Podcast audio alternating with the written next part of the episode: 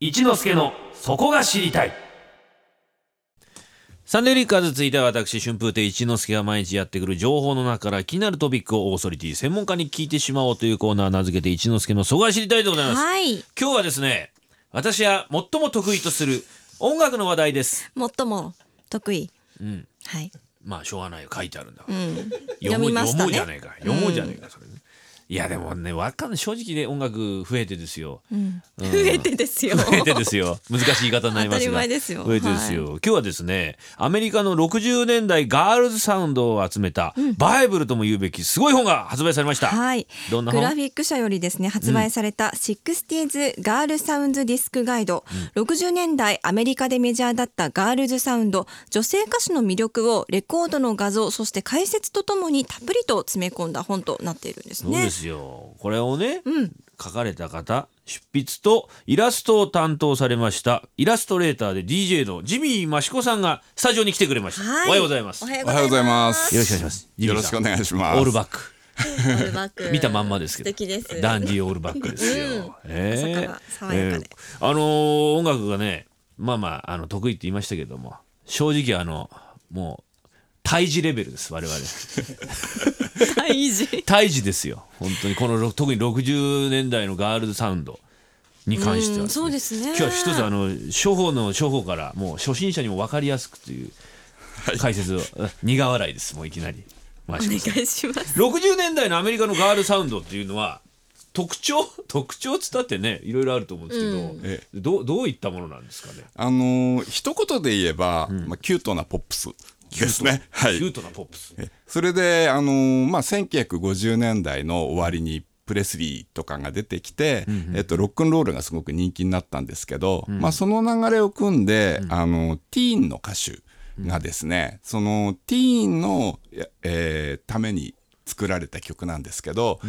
あのまあ、それ以前は割とこうちょっと大人というかねジャズっぽい感じで、でまあ作る側もすごく大人だったんですけど、まあ、この時代になって初めてそのティーンの歌手が、えー、とティーンの作曲者の作った曲ですね。まあ作ってる人もそうなんです10代作ってる人も10代あるいはまあ20をちょっと超えたぐらいへーそれからその作るプロデューサーも20代前半っていう、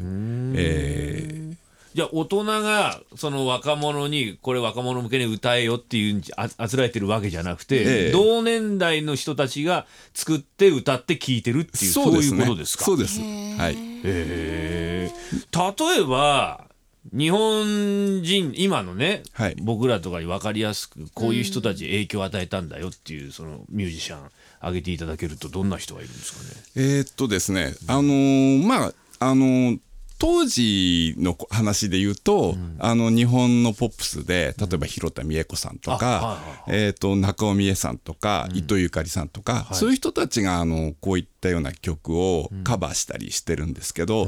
多分当時はそんなにそのガールサウンドっていう形で、あの認識はされてなかったと思うんですよね。で、えーまああの当時はあのご存知のように日本語で歌われてましたしそうですね、ええそれでそれがあの1970年代の終わりぐらいになって、大竹栄一さんとか、はいあと山下達郎さんが、あのこういった60年代のサウンドがすごくかっこいいっていうので、あのこういうところからすごく影響を受けたっていうことをあの、ラジオとかいろんなところで公言をしまして、でまあそういったサウンドをベースにあの自分のサウンドをクリエイトしてたっていうところがあって、そこからこう非常に人気が高くなってきたと思います。え大竹栄一さんとか山下達郎さんに影響を与えたっていうことはもう今の日本のミュージシャンに影響を与えた人じゃないですかそうで すよね。そういうことになずっりとます辿よね。っていけばなんかここにあるみたいなところもあるわけですよね。原点がねうええちょっとじゃあおすすめの60年代アメリカガールズサウンドを聞かせていただけるという今日は、はい、ええジミーさんが厳選した、はい時間まで何曲か聞かせていただこうかと思うんですけども、そうですねはいはえいえせっかくですおから願いいたします。はい、はいそれじゃあまずあのー恋のキラキラ星」っていうあの日本語のタイトルが出てついてるんですけど、これあのシュープリームスってあいう知ってるえご存知ですそかれは知ってます。これもあのガールグループスの中に入るんですね。で、あのードリームガールズ」っていう映画になったんですけどまあ、あれが結構その当時の、えー、と感じを再現した、まあ、もちろんフィクションは入ってますけど、ああいった世界が大体そのガールグループスを象徴するような、あのイメージだと思います。 Sunday Flickers. シュープリームシュ。はい これどんなアーティストなんですかね。その当時で言う。そうですね、あのーダイアナ・ロスはいはご存知ですよね、はいダイアナ・ロスが一応メインなんですけど、まあ最初はあの 3, 3人のコーラスグループとして出てきて、えー、とそれで60年代であの12曲、えー全米ナンバーワンになってるんですよ。おお。ですから、まあ、非常に人気が高かったんですよね。こう恋のキラキラ星。これ放題っていうのはどういう人がつけるんいでやすか。それはねちょっと分かんないですけど、多分当時日本で発売された時そういう名前だったんですけど、あのーこれ現代はなんつうんですか。現代はねなんかすごい長いんですけど、 なんだっけななんだっけな。えー恋のキラキラ星。じゃあ二曲目いってみましょうか。はいはい。お願2いします。曲目はですね、はいあのシャングリラスというグループで「えー、とリーダー・オブ・ザ・パック」という曲です。 Sunday Flickers. この曲の魅力はどういうところですか。あこれはですねあのここにちょっとジャケットあるんですけど、あの割とちょっと可愛い子ちゃんというよりは、あの革のあのブーツとか履いて、ちょっとハードな感じですかよっね。こいい感じですね。ええうんでまあこれ歌詞の内容も、その不良でこうバイクに乗ってる男の子になんか惚れちゃって、でまあその男の子がちょっとあの事故で亡くなっちゃったみたいな、あのいわゆる不良ものですね。おお。でまあそのちょっと不良っぽいっていうことで、またちょっと独特のねあの人気があるんですよ。これでも、え、これみんな女性ですよね。そうですガールズさんねそうですそう単発の女性が二人と。そうあの双子なんですけどあ、ね。双子なんですか。えで、真ん中に、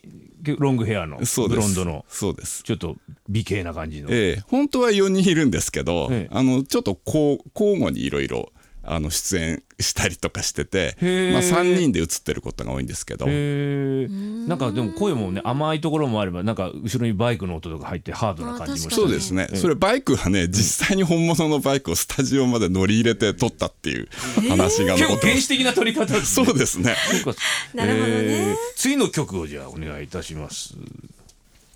はいはい次はですね「えっと One You Can't Have」っていうハニーズというグループです。 Sunday Flickers. ハニーズこれどういうグループなん ですかあのビーチボーイズの,、あのリーダーのブライアン・ウィルソンが、あのやっぱりこういうガールグループものがすごく流行ってて、それでそのさっきその大竹栄一さんにすごく影響を与えたフィル・スペクターっていう人のサウンドを自分でもやってみようと思って、あの自分で、えー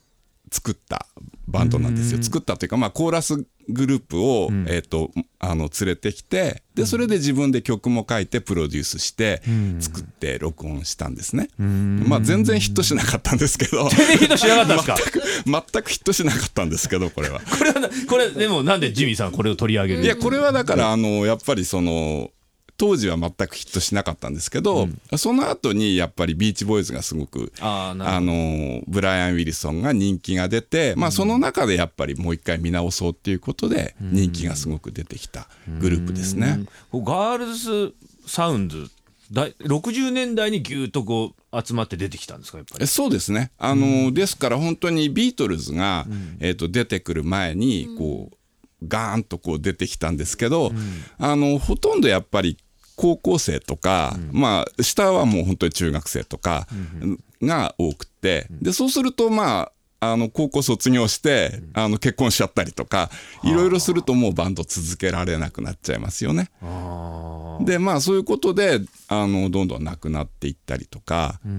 で、えー、とビートルズがやっぱりその65年最初の頃は結構このガールグループスのカバーをよくしてたんですよ。えー、あそうなんですかで、あのーそれでまあ僕もねあの興味を持ったっていうところがあるんですけど、でまあやっぱり65年ぐらいになるとビートルズもオリジナル曲ばっかりになってくるので、まあそういったところでもだんだんこうそのガールグループス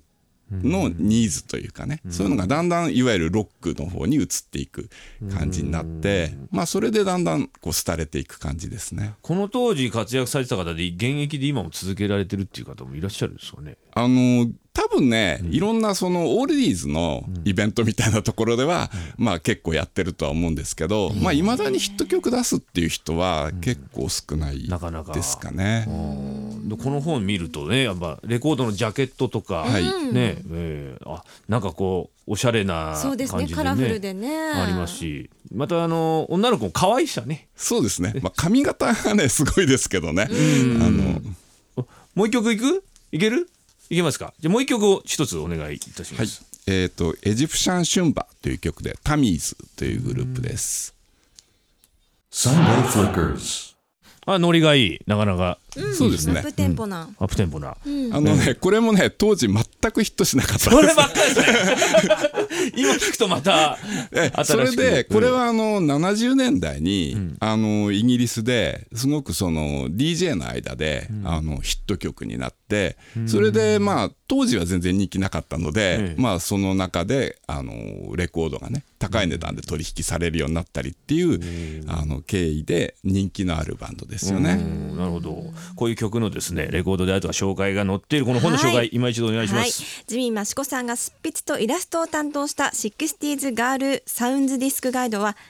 グラフィック社より税別2400円で絶賛発売中です全国の書店ネット販売などでお買い求めください Sunday flickers.